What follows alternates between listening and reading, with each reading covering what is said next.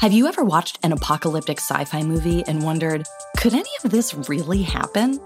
I'm Carrie Bechet, and on Hypothetical, we explore what if questions two ways through speculative science fiction and through insight from the world's most brilliant scientists. And spoiler alert, your favorite sci fi movies aren't nearly as far fetched as you may think. Time travel with me into our possible futures on Hypothetical. New episodes every Tuesday available on all podcast apps. That's Hypothetical, H Y P E R T H E T I C A L.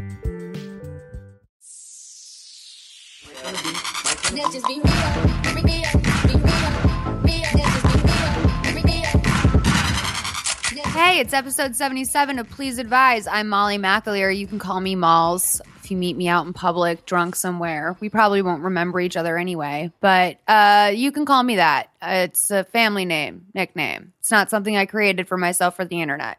Said that before on here, but I just like to continue to say it in case there's ever a mixed message that maybe this is some sort of nickname I made up for myself in my apartment. Um, you guys, today we have on someone that I was like, you know, when you just like you meet someone, you're like, wow, we would have never met in like any other circumstances, like most likely. And like you're so chill, and I'm so like, like, whoa, it's like freaky, you're in my life now. Um, it's this guy, Sean Bartholomew, who works at this place called the Springs, which I've talked about before quite a bit. I've talked about him on the on, on the podcast, and I've talked about the Springs, where I love to go there and get my massages, my colonics, my juices. I'm dying to do yoga there. I can't find a yoga studio in Glendale, and I love being at the Springs so much. So I'm like, why not just do it at the Springs? Um, Sean is like exercising the demons from my jaw right now. He's getting rid of my TMJ, like slowly but surely. It's the most amazing massage experience I've ever had. And if you're like, well, Malls, you're a rich person because I am, uh, and you're like, oh, and humble. yeah, and, and humble. Um, like I can't afford that shit. Yes, you can. It actually is very affordable. Um, and those sixty dollar massages on Sunset Boulevard do nothing for you. Uh, sit like just do this once a year, and you'll you'll be better for it. Uh, it's the best. I mean, and I've seen it all, baby. Um, Sean, how are you? Fantastic. Um, I'm so glad that you're here today. Thank you, Malls. This I love is- you. Yeah, I love you too. This is your first podcast. My very first podcast. Uh, you're breaking my, my little bubble over here. It's good. I'm very, very happy to do it, and I'm, I'm, I think, a good person to do that with because I'm pretty random. I have nowhere, I have nowhere I like to go except till the end. You know what I mean? I I don't, love and it. I don't care how we get there. I love it. Um, so well, let's just talk about how you kind of got into massage therapy. Because you kind of created, I mean, you have created your own technique. Yes. Um, it's the it's the Bartholomew method is the thing that you do, and um, you know, it's one thing to go to school and learn how to do something. It's enough to be passionate about it that you create your own method. So, how would you say? What was your initial introduction to? I fucked up my shoulder. Really? Yeah. How'd you fuck it up, dude? It's a very term, like it's a very like technical term. you Technical just did. terms right there. Um, I don't know that my instructors would be proud I said it that way, but I've been doing it long enough that I guess I can say that now. Dude, you're you're a rock star in your community. I'm sure. Thank you. Um, I've I've had huge success with holistic body therapy. I'm I'm grateful to be able to do it for people. Uh, I got pummeled when I was a kid with this Right. shit, you know, and and the sixty dollar massages, you know, and it's okay to relax and there's a place for that, but I needed fix me, fix my body, fix my junk. Man, Yeah. my shit's fucked up, Yeah. and I need it fixed. Yeah. And so, uh, in looking at it, I really wanted a way result oriented, measurable results. Right. People walk in the door, they walk out a, a totally different person, not kind of, sort of, maybe. Yeah. And that's been my experience with the work because I took it so seriously from day one. I literally, over 18 years ago, I'm dating myself a little, I committed my life to the practice. It's that simple. Yeah. I have this statement I give to my kids you can do anything you want with your life. I did this. Yeah. This is what I do. That's really amazing to be able to commit yourself to other people like that. Is it something that's always been in your personality? You know, uh, it's funny you ask because uh, when I had the opportunity to join the military, I was a, a an army guy, right? Which you wouldn't When you're know. at 18? Yeah, at Yeah. 18. You wouldn't know that by looking at me now. No, right? no. I don't look like Mr. Army guy at all. When you see Sean's picture, his flowing locks, a dope beaded necklace on, a very cool sweater that I would wear myself. It's, he's the man. I was a, a medic in the army. I joined the army as a as a corpsman and had the opportunity to be an ambulance driver. And I, my first week on the job, I p- delivered a precip in the back of the ambulance. You know, so it was a uh, an eight pound bouncing baby boy, and and Mama looked at me and said, "Okay, hero, you're gonna catch." And I was like, "What the fuck." That was my world at 18. Wow. And so, how many babies do you think you delivered over that time? So in the military, eight to ten a day. Uh, on one of the lar- Jesus. at, at one of the largest army posts, yeah, Darnall Army Community Hospital, They're Fort just Hood, pumping Texas. them out out there. They're just well, they go on bivouac, come back, you know, and yeah. so Making yeah, up I for was that a, lost time. right. I was Yeah. a corpsman. I was a. I worked in the emergency room, ICU, CCU. Which that work, I think, for me now, like Yeah. I have an ALS patient right now Yeah. that I'm doing. Um, she can only blink. I mean, not to bring the room all the way down, but that's the like, world. that's all. That's, all, she, can. can. She can move her okay. big toe and one of her fingers and blink with her eyes. Yes, So and her no. movement is like done. gone. Okay. She has what Stephen Hawking's has, which Right. is uh, Hodgkin's disease. Right. So I'm in there. By the way, my family was one of the trailblazers in that disease in this country, apparently. Wow. Like my family was like, you better do the ice bucket challenge because you know, like I guess one of the first like cases or something was apparently someone in my family. Was it a McAleer last name? I ma- I think it was probably a Delaney. Um, but yeah. Um, yep. So now my life is is committed to helping people like what's in your family going on where they can't they can't move, they can't they're just eyes. And and when Does she you have sensation? Oh yeah. Okay. Oh, she feels everything that I do. Okay. Uh and it's amazing how you can communicate with somebody with just their eyes. yeah. Uh she looks deep into my soul and I look back into hers, you know. Yeah. But the work is is is very different from what I do in the Bartholomew method in the in the forefront, but in the background it's all the same stuff. It involves herbs, it involves the the heat, it involves the reflexology, Yeah. all the stuff that we should talk about cuz you know, like we talked about with the $60 massages, it's great to have, you know, your, your boyfriend, your girlfriend rub you down. That's great Yeah. you know, fall asleep and good night. Okay, good.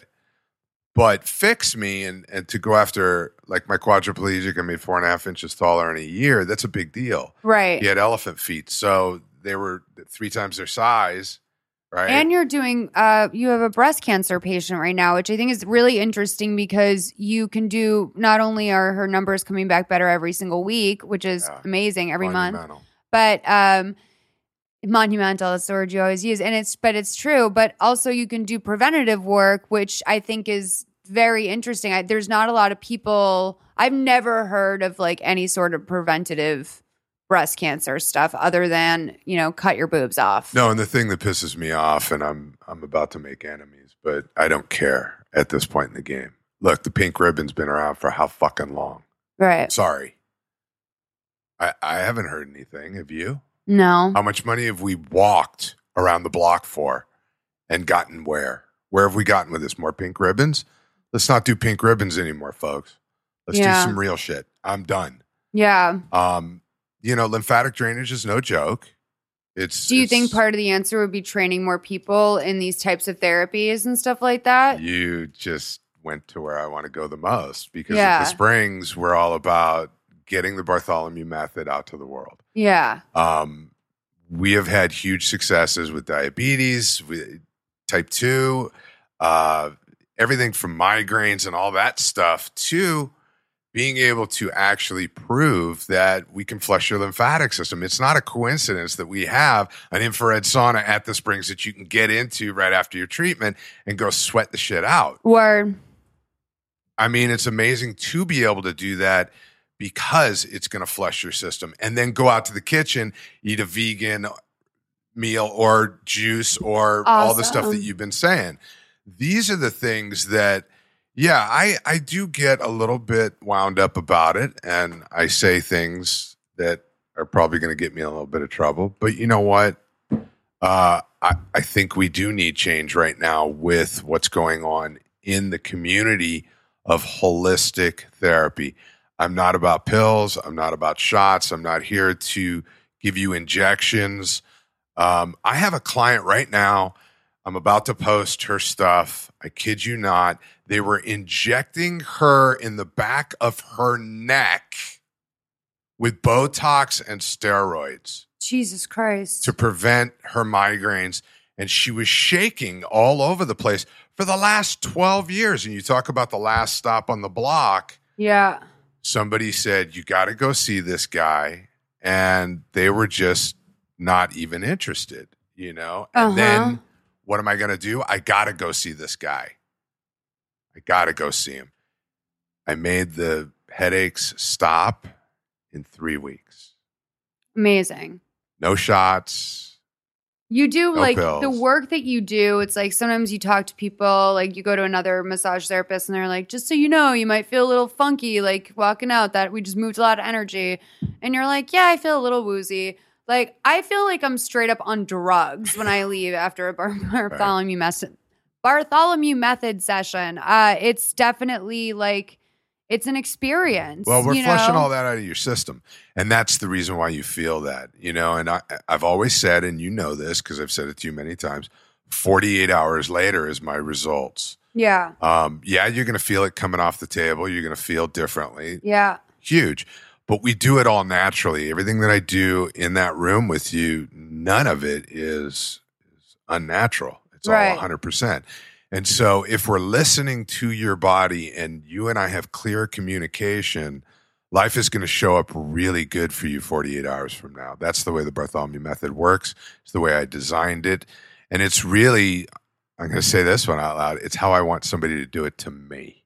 word. And I've been doing this one for years and years and years. So I love that. Can I ask you some questions about dating from our deck of dating dating night cards? it's Date night cards? It's been multiple years since I was dating, but I will be all about answering them. They're mostly just like kind of like love philosophy type things. So wait, Sean, how long have you been married? So I met my wife uh, way back in the day, and I asked her to marry me. Uh, that's kind of a long story, but six days later, and we've been together for this March will be 14 years. Wow.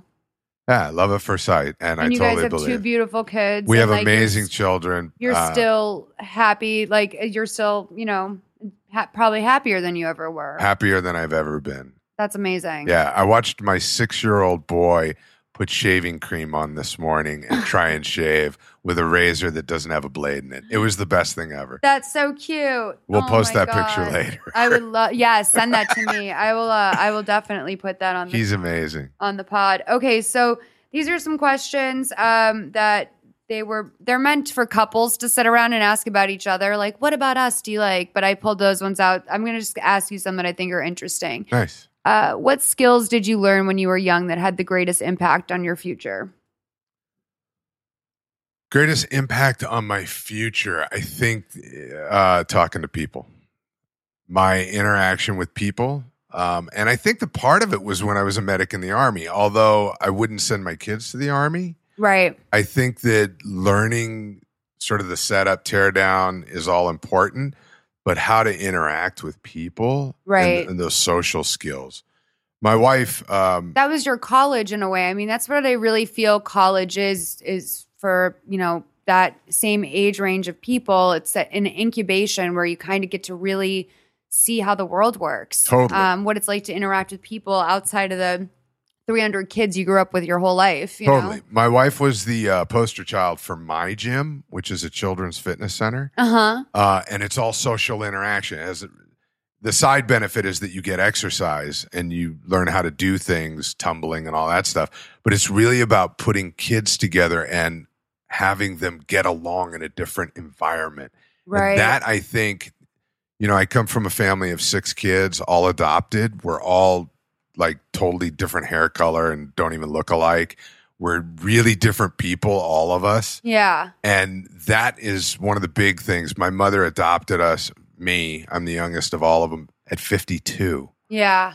So, Wow. growing up with an older set of parents, my dad was my hero. Yeah. And that's the other thing that I, I really, to answer that question, respect. Yeah. It's all about respect for, you know, the people around you. Those are such good answers. Thank you. What was it like having older parents as a teenager? Like, was there like a lot of That's a great question. I, I see you looking at me, and I, and I I love that question because it was not easy. My dad was not a hey, let's pick up the the ball and glove and go play Right. kind of guy.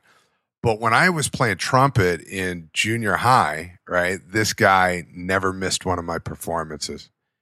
And he was a Department of Water and Power guy, this, this Yeah. man. He and now every time I see a Department of Water and Power truck in LA, the tear, Aw. the tears right there. There's my dad.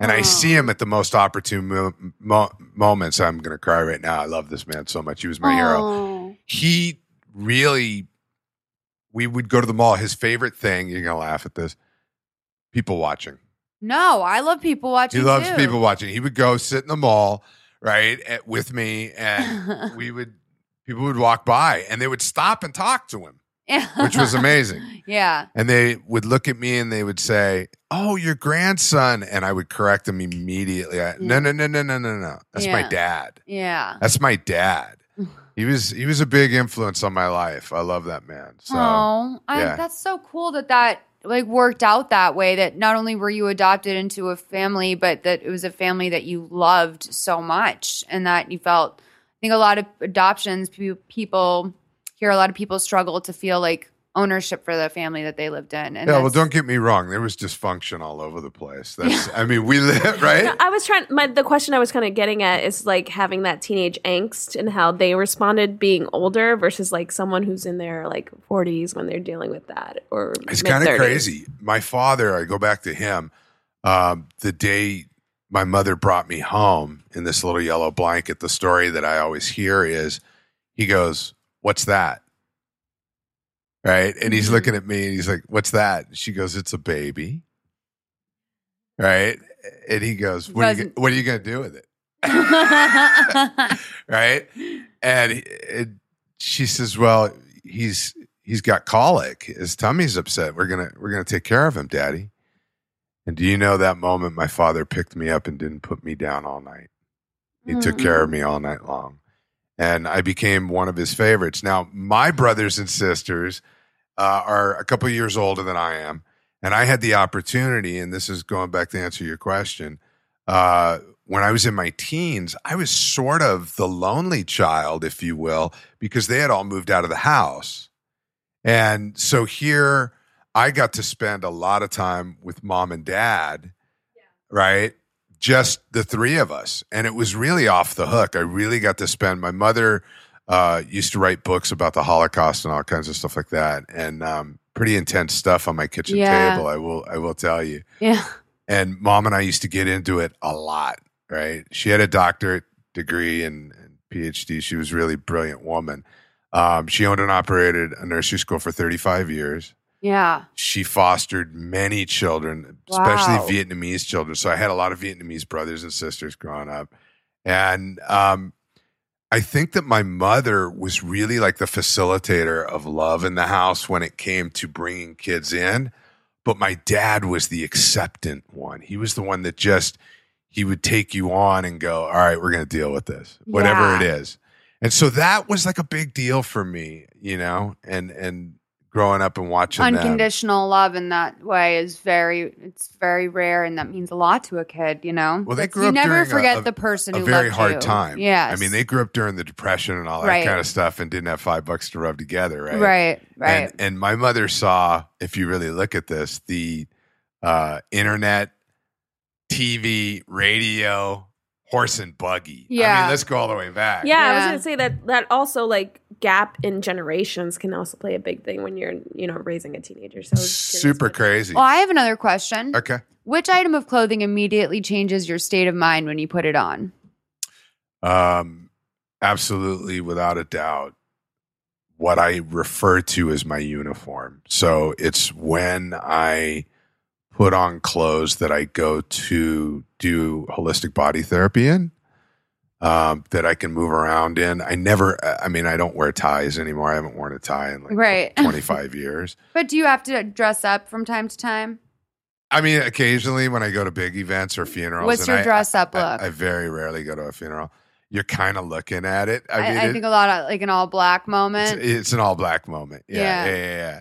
But I, do like a splash of color. I, I am a color. you have guy. some fun pants. I've seen some fun pants at, at the the Springs. I almost wore a pair today, uh, little Srirachis that a, uh, a cancer patient gave me, and um, yeah, I love clothing. I'm I'm obsessed with some clothes. There's no doubt about that, and I have more shoes than you do. So yeah, I'm sure. yeah, and I never wear them because I hate wearing shoes, but I don't have any on right now. Yeah. I mean, um, okay. Uh, so, what advice would you give you and your wife when you were a younger couple? So maybe like seven years ago. Um, the advice I would give to Heather and I would be um, keep the patience flowing. right? Yes. Keep the patience flowing because uh, we hit, you know, 2008 was hard on everybody. Yeah. And, we were, believe it or not, in Georgia at the time. She was doing the My Gym thing in Georgia, and we hit a rough patch there. We got run out by some bad people that didn't like yoga, didn't like massage, didn't like a Yeah. guy who looked like their god because Yeah. I have that little thing going on. And technically, I was raised Jewish. And they were like, You're not practicing your healing here, mofo. Yes. Get out. Yeah. Yeah, well, guess what? I did over 1,500 treatments last year in Los Angeles. They can kiss my ass, all of them. Hell yeah. And I say that proudly. You um, know. because we we were the first ones to ever open up a yoga studio there uh, in that little town, and we were able to do some stuff that they're doing right now. They're just not. Oh doing no, it you were too, you were ahead of your time. You're Way you're cutting you're cutting edge. It was great. You are because I mean all of this stuff that's like really hot right now. I've known about it for years. Right. Like it's all I mean not Bartholomew method, but like the stuff that's like, you know, my mom was always very healthy. Like she went to yoga, she was juicing my whole life. My grandfather was a juicer. Like we there's so I all of this stuff has just been around forever. Well, and over like- there, yoga's like against their religion. You know, it's like. oh, But it's- isn't is that changing now? Yes. Yeah. And that's the thing is now uh, my father-in-law who still lives there just turned around and said they have uh, not Christian yoga, but they call it laugh yoga in in their church. And it's like this whole thing where they do this laughing exercises. I'm all that's about like that. Scientology shit sounds a little bit Right. like that to me, but um all right, let's take our calls. You guys 323-450-7408. That's the number you got to call if you want your call aired on the show. Let's do this. Hi, Malls. It's Ashley. I'm freshly 30 and going on my very first business trip, and I'm pretty excited. Um, it's to Las Vegas, but the thing is, I'm going with a couple of Mormons. So I'm wondering, like, I still want to have a fun time because I am not Mormon, but I want to stay professional. But um, I also have tickets to the Michael Jackson Cirque du Soleil show, so I, I don't know what to do. I'm not sure how to carry myself and still be professional. Also, I'm not really sure what to wear. I mean, it's a trade show. I'm not taking in meetings or anything. I still want to look cute, but I don't want to look stiff. So, help. All right, thanks. Bye. Okay, you think you got this? I totally got this one. Um, my brother-in-law, who's one of my favorite, f- I call him my fun people, woulda woulda, Randy, uh, is Mormon. He recently, in the last, I would say, ten years, became Mormon. And the thing for me is Randy uh, loves me who who I am. Right. I'm not Mormon, by the way. Right. I happen to be, you know, atheist, but he doesn't mind. Yeah. He's not trying to convert me. I mean, we just had a Mormon guest on Jenna Kim Jones, and if you want to listen to her episode, you can. I mean, she wasn't even discriminate in dating about being with guys that were outside of the Mormon faith. I mean, she knew that ideally she would wind up being with a Mormon, but when she was dating, when she knew that she was out there doing whatever, she would date a guy that drank. Like she would, you know, like within reason. Uh, like I think that Mormons are less eager to push their faith on you than you might think. However, this is a, this is a work trip. Right. And I think that you I'm guessing it's like a 3-day thing. Like what com- what monsters would send you to Vegas for 5 days? But like it's I think that it's you you get your life the night of the Michael Jackson thing. Right. Um like, you know, definitely take a cab back to the hotel that night. Like, you know, feel free to indulge in the drinks. That's your night out. You've already like set that up. Um and then honestly, I think that your best the best thing you can do is keep like keep it like play it by ear. Be very very con- like aware of the temperature at all times. Like der- like do these people want to go out and explore Vegas them- themselves? Like there's plenty of things to do in Vegas. Like pool Mormons love pools. Right. Mormons love video games. Right. They love roller coasters. There's plenty of things for them to do there themselves. So you can't like just because they're not going to be doing like lines of blow with you in the bathroom doesn't mean that like they're not going to have any fun or want to be out in the city themselves. Yeah, no, absolutely. I mean, um, they do have their set ways of things that they do. And if you're really more interested in how they think, look that up, you know, and take that with you in your back pocket as something that you can bring to the table and give them a, a great experience. But don't be afraid of it. Come from love, not fear. Yeah, that's true. That's true. I think just to ask them too. I mean, like, are these people that you're cool with at all? Like, Right. just, I would make a joke of it almost, you know, be like, or honestly, when when I had Jenna on, I said something to her in an email, and I was like, "Oh, I hope that doesn't isn't offensive to you." And she was like, "Literally, don't ever worry about being offended, like or offending me." And I think that that is, I think that's more the mo- like modern Mormon attitude. Um, but like Sean said, look that up maybe.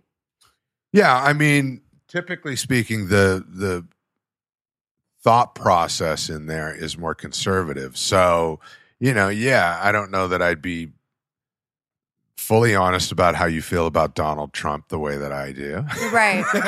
but because they they may be voting for him. Uh, I wouldn't have that at dinner. You know, I, I'd stay away from the hardcore subjects. That's all. And to answer your work question, I think sexy, sophisticated all around is going to be your look for this. I like, you know, like if you put a little black dress on, then put a blazer on for work, and then you can take it off at night and maybe put on a different fun jacket, but just kind of like keep your pieces very simple. You did just say you're freshly 30. You do not need to be like running around Vegas with like your vagina on display. I'm sure your body is sickening, but you are there with your Mormon coworkers. So like maybe keep that part of you in check for a while. And also I'm a little concerned that you're 30 and like you're so amped about your first trip to Vegas. Like why haven't you just gone out there already? Any I, whatever. Anyway, with love, like come from love. That's what Sean said. All right. Now we want to take a pause and ask you, our loyal listeners, for a favor. We want to get to know you. And to do so, we need you to fill out a quick survey online. You guys, can you tell that I'm reading from copy right now? It doesn't really sound like my real voice, does it? I just want to acknowledge that.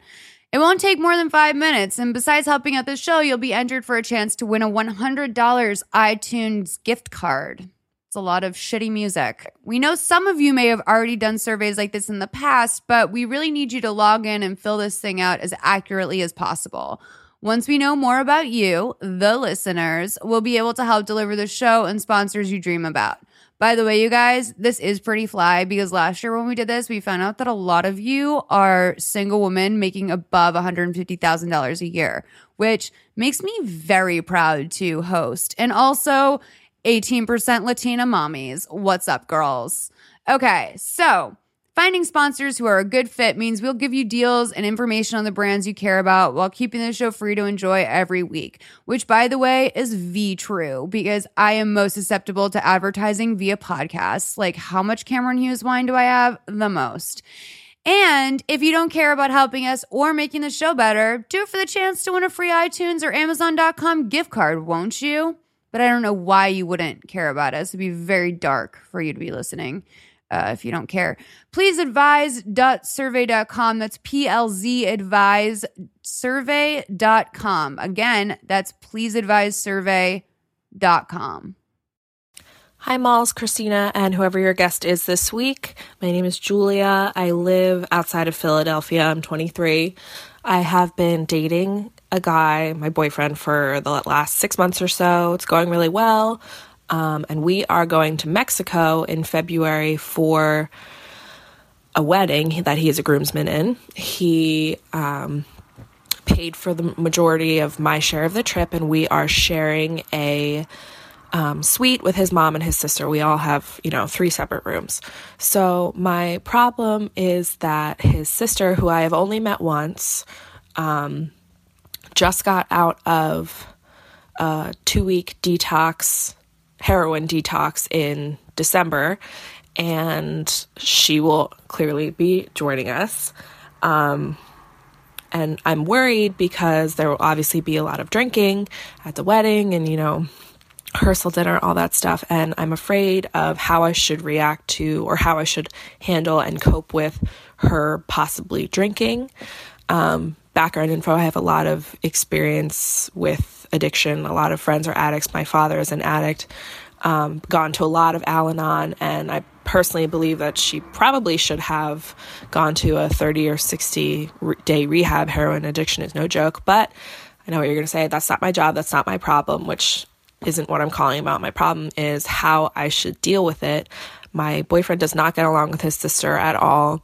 I have a feeling he might escalate it, and I don't want to get involved in family drama, but I also want to just like survive this four days in Mexico. So I would really appreciate any advice that you guys can give me. Um, it's been giving me a lot of anxiety, and yep, thank you. And then after uh, this call came in, Christina got a little letter update from Julia. Hi, y'all.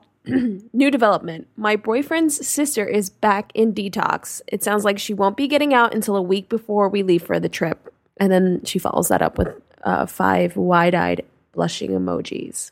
And that's it. Mm, mm, mm, mm.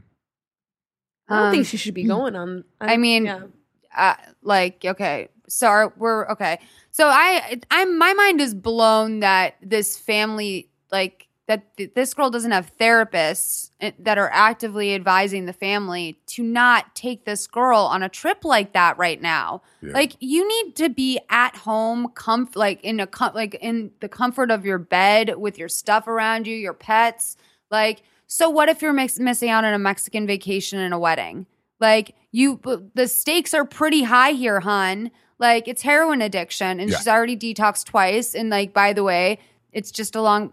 I have someone very, very close to me who's dealing with that right now, and I really understand what you mean about processing the feelings. You're exactly right. You can't say anything. You can, you have to just treat it like it's normal. Um, but it's the coping thing that's the that's the big question. And I actually I would like to hear your thoughts on this, Sean, because when I am around it, you know, I'm only around it maybe twice a year now. But when I am around it, it just, you know, um, if I see this person drink a beer or something, I'm not I don't think like, oh, you like you can never drink a beer, like you, like you do heroin. Like that's not I'm I'm I, that's not even how I feel. It's just kind of like oh god like I, this is some like now I'm, I'm i'm a bystander i'm a witness to like watching a person like continue to throw upon the shit pile of their life and like continues to tempt themselves and like am i a bad person for bearing witness to this and like all of that stuff i don't know what do you what Yeah. do you think So, as somebody who's been sober a long time, and you know that about me, it's Mhm. it's um, you know, it's something that I help a lot of people with drug addiction. I mean, it's one of the things that I do, and and the Bartholomew method really is about detoxing the body. mm-hmm. So, in that, I really guide people towards staying sober anyway. But I'm not here to judge you. That's not my job. It's not my job to tell you whether or not you need to get sober or not right right? So, particularly with somebody who just got out of rehab, not your job. Right. to tell them how to work their program.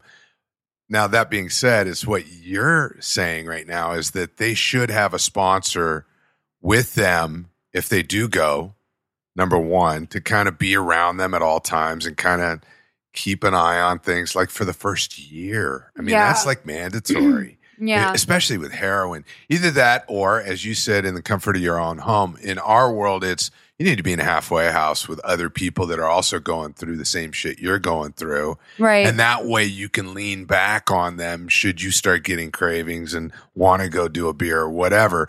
Um, So- your beer isn't going to take you back into heroin, but at the same time, if you're really trying to stay sober, I mean, Right. truly sober, of course. it's everything. I mean, my drug of choice these days is coffee, Right. you know, and even that's kind of heavy for me at times. But right. I, I choose my battles with this poor gal going. She needs to know that it's not her job to keep track of the sister.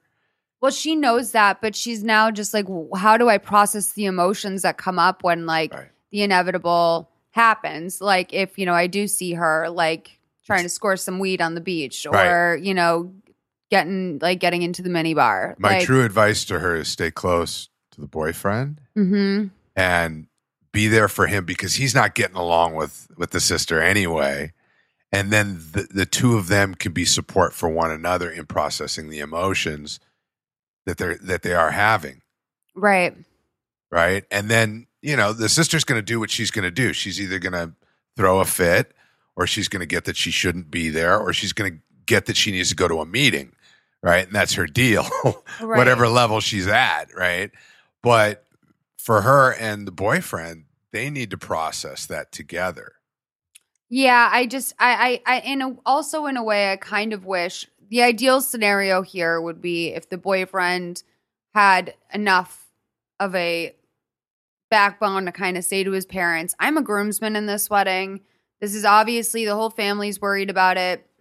And like additionally, like this is just not what's healthy for her. Right. It's dysfunctional. It's dysfunctional. Exactly. Totally. It's like, oh, but your sister, you know, your sister just got out of detox, but she, she doesn't want to miss the trip to Mexico. Like, no, you say that's like unacceptable. You are not doing something that's bad for this person. Right. And if you do, like, if you do, I'm like, I won't be at holidays from now on. we all have dysfunctional people in our lives. It's how you choose to receive their energy. And it goes back to what I was saying.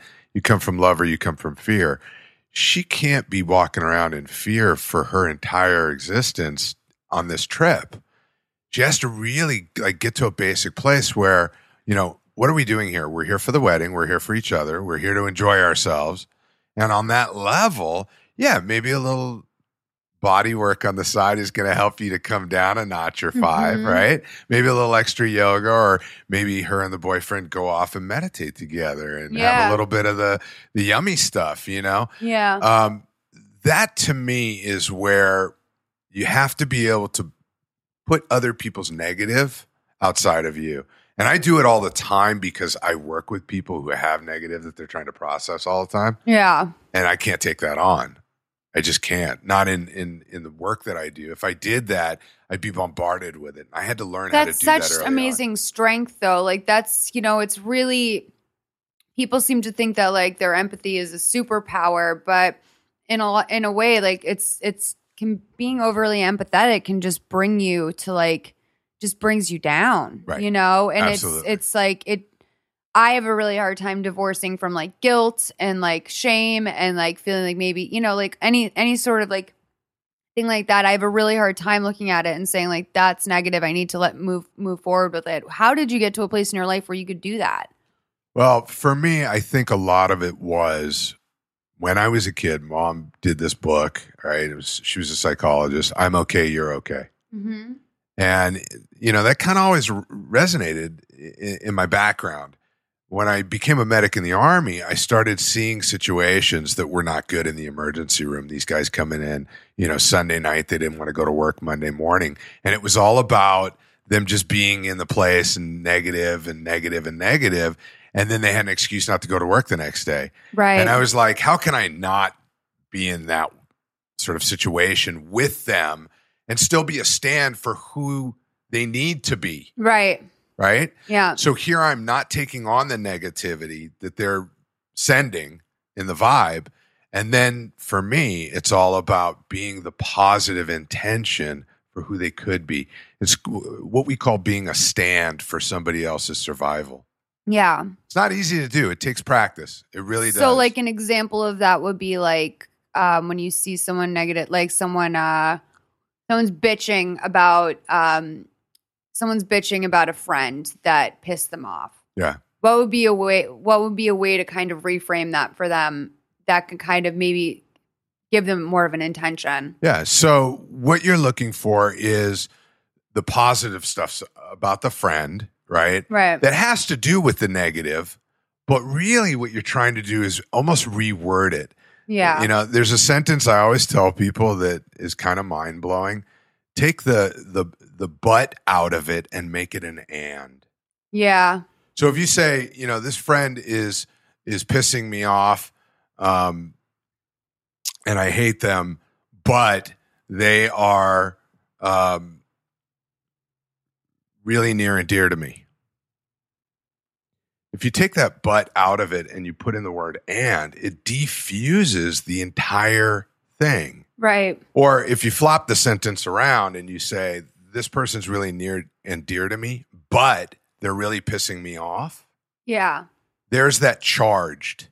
It's being charged, Yeah. right? It's it's a it's a a negative connotation. Right. It leaves you with the negative thought. It leaves you with a negative thought. But if I say this person's really near and dear dear to me and they're really pissing me off, It shows that you're the person in pain. The person Yeah. writing the sentence is right? the one in pain. They're still near and dear to me yeah. and they're pissing me off. I have to let go of them pissing me off because they're really near and dear to me. Yes. Take the butt out of it and put the word and in and watch what happens to your whole world. Damn. Boom. That's some uh that's some serious shit, dude.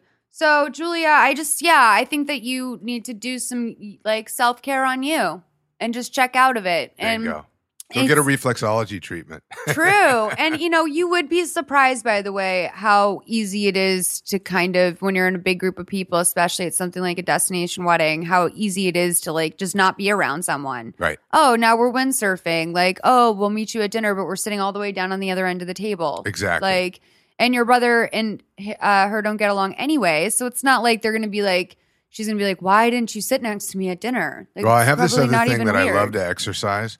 Called loving from afar. Yeah. Loving from afar is something, you know, not everybody in our family gets along. Right. Doesn't mean I don't love them. They're my family. I grew up with these people and I still love them. I just love them from afar. Yeah. And I allow them their process. We're all going through processes at the same time. How do you do that sometimes with somebody who's pissing you off? You just accept that that's their process, not yours. Yeah. and that you can do your process down there and really enjoy the show. Yeah. make it your own little entertainment. Create things that you can do that are amazing. And then That's why I moved to California. Cheers. Because my family's in, living in New York right now. Love them I from love afar. them from afar. see how that works? and if you practice that, you know, it, it just it's not always the easiest thing to do, but believe me, as you do it, it gets easier. There are some times where you have to create boundaries, and I'm all about boundaries. Yeah. Right. There are times where, you know, I'm not going to work in the same building. boundaries. Yeah. I, I, you know what? I well, we talked about this briefly, and I want to just jump right into this. We talked yesterday or today on the phone, and I was like, dude, I just need to talk to you about how like everyone I know is fucking tired. Everyone I know is like scrambling around, like soul defeated. Like it just, I, I mean, I've been busier than I've been in recent history, in that like I have a new kind of busy, which is the new house busy, which is that's a Congratulations, by the way. Thank you. That's a very strange language to learn, you know? Like, and I couldn't have better guys that I'm doing it with, but Right. like, it's a lot. And like, BTW, there's spirits in my house. and like, right. oh, it's like, I'm also hemorrhaging money. So I have to have a job. And so I drive to Sherman Oaks every day and work with my writing partner. And it's like, it just is because I'm like so, but I don't know if it's the extra driving, but like normally it's, it's taken a toll on me. I'm not used to. Right. So, in that discussion that we were talking about, you know, I started thinking, okay, there's a lot of stuff going on in the universe right now, and there's all that moon and the stars in the heavens above and all that, blah, blah, blah. But the other side of that whole coin in grounding your own energy, right? And and this sounds almost like, you know, dad preaching or whatever, but it's being able to take care of yourself in a different way with food because what you put inside of your body is going to make you feel a certain way. I watched my 6-year-old on sugar Mhm. for 4 days come unglued. And all he did was eat one donut. And it's like you got to be kidding me, right? Um, I'm not a dietitian. I'm not a nutritionist. I'm not giving advice medically here. But take a look at what is going in your body for about five minutes, and you'll really start to discover oh my God, I've not been so nice to myself for maybe more than five years. Guess what's happening now? Yeah. My body's now having to react, right? We talked about like your jaw is the perfect example where Yeah. you grind and clench your teeth. It's one of my works that I do, right? I put on gloves and go in your mouth, fix it. That stuff is all related to stress. So if you look at your stress levels, what's causing you the stress? Well, everything in your mind is in your body, everything in your body is in your mind. So if your body is processing this whole like torque Yeah. because of what you put in your body, and don't get me wrong, Friday night was fun, but damn, I'm feeling that Monday morning yeah. you got to process that out. You got to flush your system. So hence the reason why holistic body therapy for me is like this this we have a, a, thing on our, on the website on bartholomewmethod.com Yeah. shortcut to health. And it gives you this how to take care of your body a little at a time so that in the long run you could process. Do you do you think that we culturally like go through waves though where it's like this it seems like it's not just me. I feel like everyone around me is like kind of generally down. Like is there are there periods of time where that happens? Yeah, absolutely. Look where we are right now. We just processed Christmas. Yeah. What was Christmas like for 90% of the people that you know? Yeah. It was sugar induced. Halloween's right before that one, so you, you you're still processing all that, all the processed food that goes along with Thanksgiving and and all that, and then New Year's Eve, I partied it out. Your body, here we are a month later, we're trying to keep up with our bodies. You're exactly right. I've been feeling like my like just like uh gr- like a little gross lately Yeah. and I think it's because it's all these months of just Yeah. compromised eating. Well, and if you look at the program that we've devised with it, it's not. I'm not a nutritionist, but it's please juice. Hello, Yeah. good for your body. Put something natural in it, not processed food. Yeah. You know, my wife's been off sugar and gluten for two years, and she's a different person now because of it, mentally and physically. She's a PTA mom, you know, and and being able to do that now because of who she is in the world of nutrition is monumental. Yeah. I mean, yeah, her and I have been sober a long time, whatever, and we have our little connect with the the health aspect of life. Where back in Georgia, they thought we were, you know, Right. California nuts and, and and granola. But you look at where we are in our world now. I mean, I just turned fifty. Yeah. I don't look it or feel it. No, not at all. And I want to keep it that way. Yeah. so I get a lot of body work. I do my stretches, therapeutic movement. It's all in the program. And in that, your body starts to really process differently. And your by the way, when you say of- program, not just interrupt, uh, Yeah. really, you don't mean like this isn't like a this isn't when you it's not a culty thing at all. Like No. it's not like there's a meal plan No. and like there's a th- and like a check in with. Sean on the phone. Right, like, right. No, it's not like that. When he means No. that, it's like more of a program in your mind of where you're going to be able to take a person from Yeah. point A to point. This is a B. basic setup of things that if you do these things, Right. I mean, they're just really basic movements that are gentle on the body, therapeutic movements, right? That really are designed to be fun Mhm. and yet let go of stress in your body. Okay. Neck circles is one of them. If you have ever taken a, a, a yoga class in your life, you've done neck circles. It's one of the major reliefs of uh, headaches and, and migraines. If you use an herbal heat pack with it, we, we manufacture and sell herbal heat packs. These herbs are designed to break down toxicity and stimulate circulation in the body. They are so great at getting rid of migraines and opening up the body. We put it inside of the program. And- Dude, the fascinating thing that you taught me about those heat things is like, you know, when you have everyone's tried one of those neck things at home that's Right. not this, not as good as this one, but You know how sometimes just like one part of it will be extra hot for some reason, and you're like, oh, what the fuck? Like, why is this the rest of this thing fine, but this one spot is hot? Right. You taught me that that heat, lactic acid, is Lactic acid. Lactic attracts acid. attracts heat, right? Yeah, one of the things that we've discovered in the method is that lactic acid buildup in the body, specifically in certain areas, calls heat into the body. So, for instance, when I'm doing hot stone therapy, a lot of people are like, "Oh, is he going to burn me?" or "How's that work?" In the old method, they used to set stones on top of your body, right? And in my thinking, that's ridiculous. Why would you do that? Either the stones are too hot and gonna burn you, or not hot enough, and then what are they doing? Right. So in the method, we came up with a formula that lactic and uric acid calling that heat into the body, it's actually able to break it down and then flush it out of your lymphatic system, your sewer system. Yeah. So you do get what are called little hot spots. And in discovering those hot spots, it's like, wow, that that right there is really hot, but no place else it's hot. Yeah. Did this did the stone or the herbal heat pack change its heat? No, it's always been the same. It's the fact that we're keeping it moving throughout your your treatment that you're going to notice it in different areas and that's where you have stuff going on. That's where somebody who knows the Bartholomew method can go in and actually fix you up lickety split. I gotta get in. I I got. I, I'm I'm gonna try to make a goal to get in twice this week. Friday. Well, that's the other thing. If I if I'm on my soapbox a little bit, and I could share with your listeners, it's to stay consistent. Um, don't think that if you're gonna, you know, get a treatment, you know, once a year, that it's gonna be this monumental thing that's to change you for the next five years.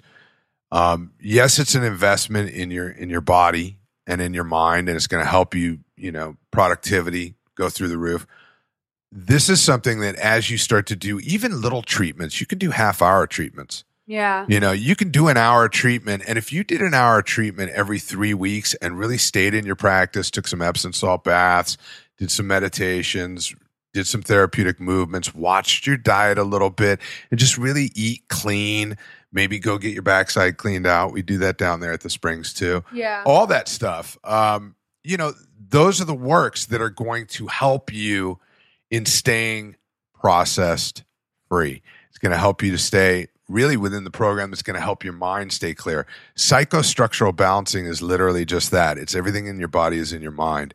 And so as you start to really adjust the body, the mind follows. Yeah. I have a question. Yes, ma'am. So, all of the results that you've seen from your method, is it all anecdotal or do you have data to back up like the results of that you're talking about? Yeah. So a lot of our stuff is I've got testimonies from people that they have come afterwards and said, This is what my experience was. Um, in the case of our cancer patient, we're actually doing this with the medical field. Uh, and we're in the process. I mean, we've already sort of proved, if you will, uh, with paperwork that her lymphatic system changed 100% after doing my method. Um, her numbers were on the rise for nine months. And after doing my work for three times a week, we did see her for three times a week, uh, 90 minute treatments, full blown Bartholomew method with herbal heat packs and hot stones and reflexology and lymphatic drainage and, and cerebral spinal therapy, all that stuff that I do in the method. Um, and she was doing everything else too. I'm not going to discount any of that. Like the stretches. The Well, not just that. She was also doing vitamin C injections. She was doing a lot of like alternative medicine, Got it. right? And recently, you know, she's on to um, doing THC, and and they're they're doing things up in Canada right now that's crazy with THC and uh, suppositories and juicing uh, marijuana. So, but that's a whole different thing. And in that, we were actually able to show that her lymphatic system literally changed. Wow. So, yeah. Um, you know, we are looking for more funding to be able to do some clinical studies.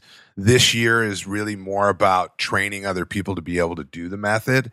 And in that, um, that money, all the proceeds from those people learning the method are going to go into a clinical treatment program where I can actually track. So wait, so more. if there's someone in, like, listening to this podcast right now who's in the massage therapy field already and maybe wants to learn the method, or Yeah. maybe I maybe just learn from maybe learn the method from scratch. Right.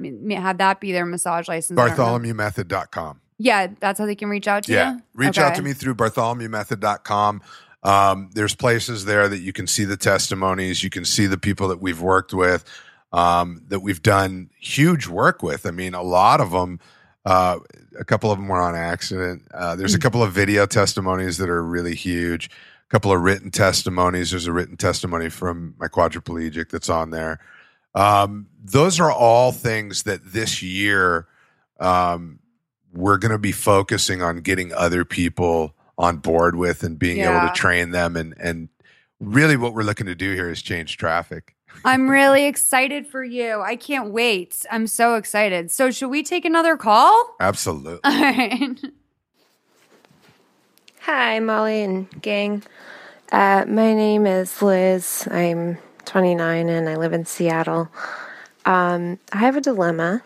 Uh, I was asked by a good friend of mine. We've been friends for about eight years now. Um, I was asked to be her bridesmaid for her wedding coming up next September. And of course, I said yes. I was super excited about it. Um, that was maybe July when she asked me.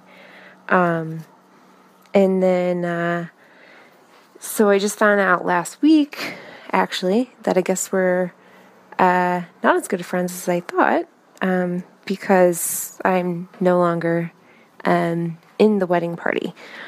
So I don't really know how to um, go forward.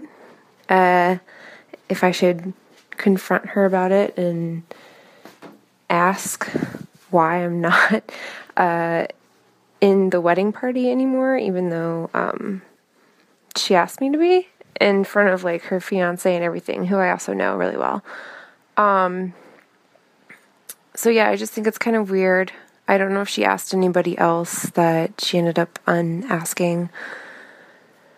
Um, I still want to go to her wedding, but I don't want it to be weird. And her bachelor party, she's having it in Austin, um, which is where we went to the South by Southwest one year, and it was super fun.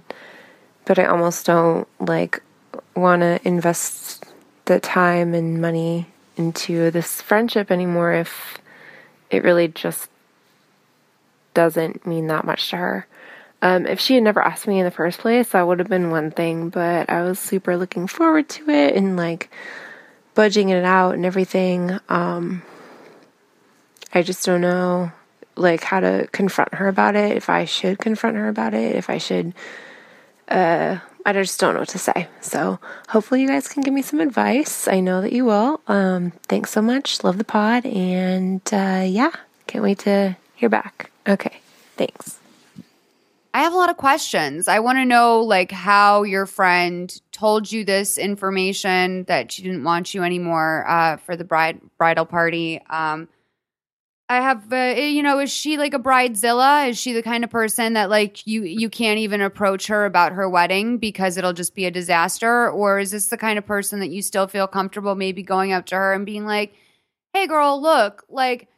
I it's I'm totally fine not being a bridesmaid. To be honest, like it's it's fine. You know, I, I was looking forward to it, but I but at the same time, like I'm really excited to enjoy your day. I was just wondering if you could maybe give me some insight as to what happened because it could be anything from like maybe a financial issue that she's embarrassed to say, like he has he only has five groomsmen and sh- they can't afford a sixth dress for her or like you know and that's maybe uh uh, I, I I'm almost tempted to think it's money. I I just can't imagine. I don't know. It seems that's very uh it really bo- it's really bothersome to me because it's pretty trifling on her part, you know, to like you know what, just deal with it. Just have her pose last on in the row of wedding pictures, like, you know, and then cut her out in, in post. Like but but I don't know. Sean, what do you think? Well, I I'm on board with your questions because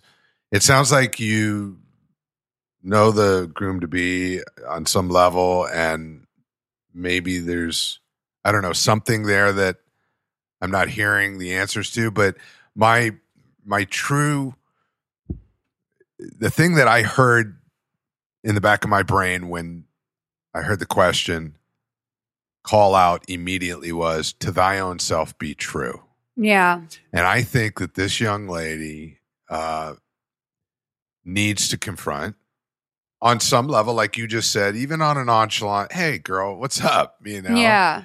Uh, was there something that I could do, or is there something that I did, or I don't know, think that we know the whole story on it? I mean, that's the thing. It's like, what aren't you telling us? Right. Because you seem kind of like well adjusted about this story for someone who has literally no reason, like no reason for this to happen to you. Like, Now, I will tell you, and this was my experience. Uh, we had our wedding at a Japanese Zen garden in downtown Los Angeles, right? cool. Super bitchin' layout, 500 old replica of a Japanese Zen garden, right? It wasn't uh, what I would call a cheap wedding, right? Dad, like, put some money up and did his thing. And here's the deal a bunch of people didn't even show and they RSVP'd. Right. That's So here we had these plates that we had paid for, right? And people didn't show. And we were like pissed. Yeah. All that money went out there. And here we didn't have people showing up. To, and in the beginning, it was like taking it personally. Yeah. And then I don't know. I don't know. There there is something here that maybe it is a financial thing for the bride Yeah. on that level. Because money is the thing that gets in the way of everybody. Yeah. always you know just on every level and it's the reason why i got pissed off when people didn't show up to the wedding i was Yeah. like what the hell It just seems very like exclusionary in a weird way. Like if if maybe if one other bridesmaid was unasked, yeah you know, I mean, she says she doesn't know. right Um, but maybe if you're comfortable enough with the husband, maybe ask him and just say, I don't want to bother her right now. Like, I know that this is her time and I don't want to take away from that for her in any way. right Um, it's also your time, but like, but i I'm- don't know that i'd be going to the wedding and putting on the song and dance of, Well, I think that she's friends with lots of their. fr- I think it's like they have a ton of mutuals. Okay. They like probably went to college together, Right. and I think not going to the wedding is not going to a wedding when you've been invited and like don't have a valid excuse is kind of a fuck you. Uh, exactly and I, I, but I don't th- like. Does a fuck you deserve a fuck you? No. Like It- I think that it goes back to the other thing i was saying. Yeah, well, you're right. I think she, taking the butt out of it and putting the end in. yeah, she, she and she didn't save her money on the bachelorette. Save your money like don't don't put yourself through those emotional hoops you know? exactly. Like that's that's a boundary. I will not allow myself to be beat up at the bachelorette party or feel bad about myself you know? Um but just go to the wedding and have a fun night and that me- and now that the spotlight's off you that means that you can go get drunk at the bar and just like go have fun you'll probably be seated at the Enjoy. singles table and just love your life just don't pick up on the rest of the grooms But will you please call me and update me on what she said? Uh, because I would really like to continue your saga. I really think this is a really. it's interesting It's also, I think, a nightmare for a lot of girls. Like, like, what's the worst thing that a friend could do? Like, oh, like kick you out of her wedding. Like, that's that. Like for younger girls, that's like a big thing. right, right. And uh, it's very rare that we get something this this classic uh, on this universal to young women on Please Advise. Weddings bring out a lot of drama in people. They bring out breakups and they bring out drama. So we have a letter here. Uh, it's from a reader. She wrote, Hey Malls, you mentioned in a recent pod that you were welcoming constructive criticism. So I wanted to ask if you think your show glamorizes drug use. How do you think that affects your younger listeners? There have been several episodes, particularly the one with Brittany Scott, that I think set a bad example. I would love to hear you discuss this in an upcoming episode. Thanks, Irene. Well, um, I'm no one's mother, and I don't pretend to be as such. Um, you found this podcast, you know, I, I it speaks to your soul in some way. But I'm a 32 year old woman uh, who's lived a lot of experiences, and I don't to not share those experiences would be a dishonest representation of who I am. Of course, I edit things. I edit my tongue all the time. Like uh, before things leave my mouth, sometimes I really have to think about them. Sometimes after they leave my mouth, I have to think about them and I ask Christina to cut them. But I um I really uh I re- I really don't know. I mean, because this is the way this question was written is to des- to uh, inspire some sort of like guilt or something in me, um, and which is like you know that's some people's approach to like shame someone into being like, okay, like what's your worst case scenario here, Irene? I'm like, okay, I'll never talk about drinking and drugs again, even though this is a podcast for people in their fucking 20s and it's underneath the comedy vertical. Like, uh, there's way worse things than me out there. Uh, Yeah. and you know, Yeah, me on Tuesday night. yeah, the entire Back- fashion. I yeah, know. back in the day, I used to be the guy, right? Uh, that on Tuesday night, I, at any given Tuesday night, I was in the car at four o'clock in the morning with it running, passed out behind the wheel in front of the bar. I never made it away. oh my god, I was that guy, and I'm not. I'm not saying, hey, you should try that. Yeah, Not on any level. Um, I'm also the same guy that you know. I've been sober a long time, and and you know, coming here, I was like, oh. Malls, I know malls, right? I'm all about some malls, man. I follow you. I know your shit, right? So, you know, listen, we all have to walk in our own shoes, or in my case, without shoes. yeah. You know? And that's up to me to not wear them, you know? And I think it's it's all part of that process where you're listening. And you're listening, I think, on so many levels helps so many people. And I love you for that. Yeah, and and and thank you, Sean. And and I uh, want to also throw out there that I'm not a believer that if you smoke a little weed, you're going to necessarily wind up on meth or whatever whatever your worst case scenario is. I live in California where weed is legal. I openly talk about smoking it. I have done drugs in my life. That I, I haven't done a hard drug in like two years, three years maybe. I haven't done coke in three years. Um, but I mean that that, and I'm saying that because it's not that it was something that I did that frequently, but um, it was still something that I would consider doing. Now I just wouldn't consider doing it, and I don't go to places where I know people will be because I don't like to be around it. But see, the fact you're sharing that right there, Yeah, what you just said, is so fucking huge, man. I mean, it really Oh, is thanks, huge. man. It's huge. is it? Well, yeah, because you're saying to others that what you have done in your past is your past. Yeah, And you can do anything you want with your life. You can do tomorrow. And tomorrow's not always easy. yeah, It's always a process. And through that process, look, I did what I did and I do what I do now. I'm making it through today. Come tomorrow, I'm going to make it through tomorrow. yeah. But being able to to put forth that effort is is all about the processing. So maybe she's just processing right now and she, you know, trying Yeah. to figure out which foot to put in front of the other, you know? Yeah, I mean, I definitely did not mean to mislead you by uh if if you think the show's supposed to be family friendly. Or But even just like we have our shit together and know how to give advice. I mean, we just kind of base it on our own experiences. We're not experts. we're shooting the shit with our friends, dude. Yeah. We have on most of our guests are on reality television. Like I think you can um I think you can assume that we don't take ourselves too seriously over here. But, you know, I watched plenty of I had access to plenty of stuff. I watched Animal House like every other weekend when I was growing up when I was a kid. And I that didn't drive me to do that I, that didn't drive me to do drugs and alcohol. In fact, I didn't even I didn't even drink until I got to college. Like I never drank in high school, which is like by the way, not like the biggest brag in the world. I realize most people should wait till 21, but in a world where people start that shit at 8 years old now, Right. uh I was pretty psyched I didn't Yeah, drink I was till 14. college. Yeah. I was 14. I was, Yeah. you know, and I was I was the guy out in the parking lot. What was your what was your drink of choice back well, my drug of choice was weed in Yeah. the beginning. Yeah. And then uh, it was all to entice a girl to talk to me because they were smoking. And Yeah. That became the comfort zone.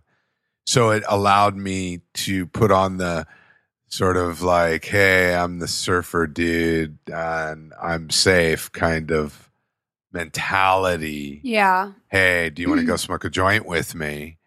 And then the moment I got that one going, the rest hit and it was just running. I mean, it was, you know, Bacardi 151. And then in the end, it was Patron and case of Amstel Light, eight ball, you know, all that Dang, stuff. And you know, now I look back and go, who was that guy? right. You don't even relate to that. Don't relate to that at all. I mean, hanging out with all the people I used to hang out with. Is, Did you do like a proper program, like an AANA? in the beginning? I, I did. Uh, I got a nudge from the judge, as they Got call it. it, right? I- And it was two joints. Yeah. It was the the song two joints. Yeah. you know, and Smoke two joints, sublime. What's right? up? And I did those two joints and they saved my life. And, uh, you know, I had some other stuff going on in my world that really self reflection time. But probably the hardest drug out of all of them to give up was the cigarettes, believe it or not. I heard Ozzy Osbourne say that once. He said it was easier to quit heroin than cigarettes. Yeah, the I never did heroin, but um, I will say this: the the cigarettes uh, were way harder than the weed, and and the weed was not easy.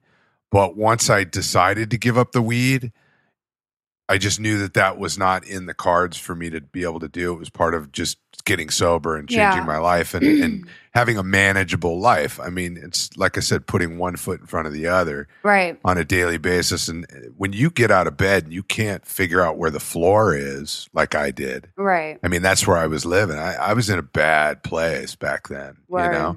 And I'm here to say that, yeah, I, I'm grateful. I'm able to do what I do now as a holistic body therapist. I'm able to help people as a holistic body therapist through sobriety and just, you know, I got a bunch of stars and all that kind of stuff, famous people and all that. But it's Yeah. like back then, if you would have said, this is what you're going to do 10 years from now, if you get sober, I'd have called you an idiot. No way. Right. Right. And, and if you would have told me you have to get sober, I would have said, no, Yeah. it's not going to happen. It's, it's something that I think that it's all part of the process and there are good days and bad days and you can get through today uh, a little at a time. That's what it's really about. That's why I love what you're doing here because you help people get through today sometimes. And please advise to me is all about getting through today, baby. You're so awesome. That is like the best thing anyone's ever said. I have to say, the favorite tweets that we get are definitely the people that are like, when Tina the Diva is like, finally, like the kids that I work with are asleep, so we can I can listen during their nap. And like someone said, she listens and um, she's a hot like and works in, in in an ER and listens to us when she's getting through her shifts and like Yeah. people talking about getting into it on their commutes. Like that means so much to me because I am such an audiophile myself and I know how much I care about the stuff I listen to and like I, so I just appreciate that you guys listen. It means a lot to me. And uh yeah, I think we should take another call in honor of that sentiment. Hey, Mal. This is Krista. I called back in the Amy Kaufman episode um, about my friend whose uh, new boyfriend was hitting on me. Turns out he's a piece of shit. Shocker there. But uh, they're no longer together. It had nothing to do with me. Um, but my question this time is uh, completely unrelated. I just want to know what you think of the new season of Pretty Little Liars because I am living for it uh, and I love it, and I don't know any other grown women that watch it uh, other than people on the internet that I don't actually know in life. So, what do you think? Uh, what are your thoughts on the characters and all that good stuff? Thanks. All right. So I have so many thoughts. Sean, do you know what Pretty Little Liars is? I do not. I'm sad to say. it's a I- show I on- shut off my TV set. No, that's good. It's a show on ABC Family. Well, it's now it's called Freeform, but the channel that used to be known as ABC Family, and they're now in their fifth season. Wow. And the first part, or their sixth season, and the first part of the first five seasons were about the girls being terrorized by an anonymous person who had all of their secrets, uh, like wrapped up and was constantly like threatening them and chasing them and like putting them in crazy situations, Crazy. making them do like bizarre shit in order to like protect their parents from maybe getting arrested because of some secret they kept, whatever. Tons of crazy shit. Okay. So now, it, in order to kind of reinvent the series, reinvigorate it after all that, they um they did a time jump, and now these girls who have been playing teenagers and but in reality are in their mid twenties.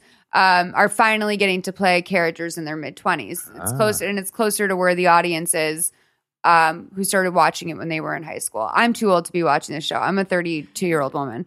Uh, but basically, uh, I just to this caller, I am loving this season. And the reason why is because there's really not a lot to think about yet. Um, there's a lot of things to consider, but I feel like I feel like I was working a full time job the first five years, like trying to just keep track of all of those mysteries. And like it was obvious that because they d- didn't know how long the show would be airing for, they had to complicate and complicate and drag the mystery out a little bit longer, like give us a little clue, but then have that clue not really be true. And so uh, right now, we're just kind of like collecting, we're in that beautiful collecting information stage.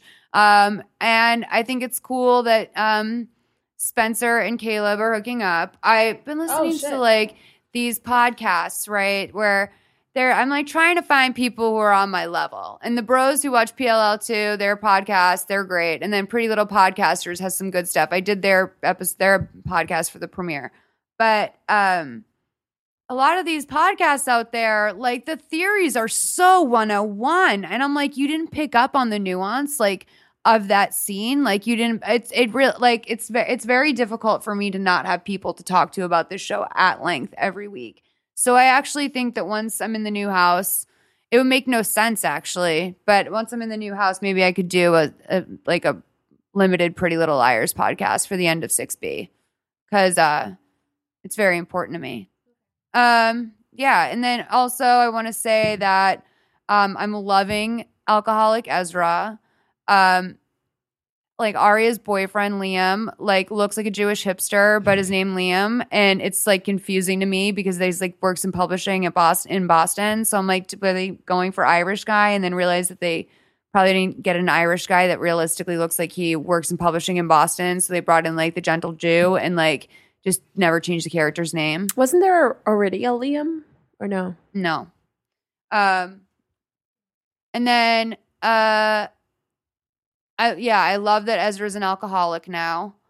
Uh I love uh I think I just Emily is the most boring fucking character on TV.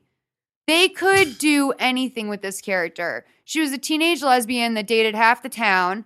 She was uh addicted to Vicodin. She was part of this like whole like group of girls that got held captive in a fake dollhouse and were like uh tortured for weeks. Uh, she's been in the media like millions of times. She is now doing IVF because she dropped out of college when her dad died and um, wants to uh, donate her eggs for money. Like they've thrown her in so many situations, and I, I couldn't be less interested in her. I don't know why. I don't. It's. I think maybe the mom doesn't sell it for me, and I think that Shay Mitchell doesn't really. I don't really buy her acting. Maybe it's like the way that she relates to the way it's written or something. I don't know what it is, but it's like I just don't get that character. It's so she's so boring to me, and I don't understand how because those had that has all the makings of like the best character, you know. So She needs to have a she baby. fucking turned she she turned a married woman last year. The yeah, she, this married woman was in an like uh, told Emily she was in an open relationship with her husband, but she wasn't, and Emily started like hooking up with her. She was like a 35 year old woman. Um, but anyway, so yeah, I'm pretty into it. I love that Aria said Ezra loves small girls because we really all know what that means. Um, and I'm excited to see who this new villain is. I think the emoji's dumb. I really hope that uh, you know, just typing uniforms into Google can garner some cool results for the new A, but whatever. Well, sorry, I just bored you guys to death because that was the end of episode 77 of Please Advise. Sean Bartholomew, thank you so much for being here. Thank Where you. can people find you on the internet? Uh, www.bartholomew method. It's B A R T H O L O M E W method.com. You can also find us down at the Springs, the springsla.com. It's in the Arts District in downtown Los Angeles. And then we also have a little getaway uh, up where I live that we keep unannounced to people. A little wellness center that uh, you can come and get a treatment. So if the- you're in Arrowhead, yeah, up in the mountains, up in Arrowhead, Twin Peaks area. Um, we hook you up with an appointment, set you up with the private address, come in and rock your world for you. Yeah. That's awesome, dude. And yeah, even if you just come to LA for a trip and you can have some downtime, like book a session at the Springs. Like it's something you can do in LA when people are like, "What are you doing in LA?" If you're anything like me, if you want to like experience that sort of like LA health movement but want to do it at your own pace and like still feel like luxuriated and not like you're eating like gross food or juices you don't understand or like you can't drink a glass of wine the springs is the answer to all of those questions like it's it's affordable you can spend a full day there you can bring your laptop and work you can get a great juice you can get organic wines and beers gluten-free stuff it's amazing so and then of course you can get a massage and i think that that's the best thing to treat yourself to on vacation Bless you. Thank you, my dear. Okay. Well, um, that's it. Please advise. Look for us online, soundcloud.com slash please advise. Also iTunes, subscribe, five stars. Those ratings and reviews really help people finding us. And uh, that means more money for mama. So maybe like $54 uh, one, one of these months. Um, uh, yeah, you guys, I'm at Malls. Christina's at Christina Lopez. Uh, we're both on Instagram as well. We love you. Bye.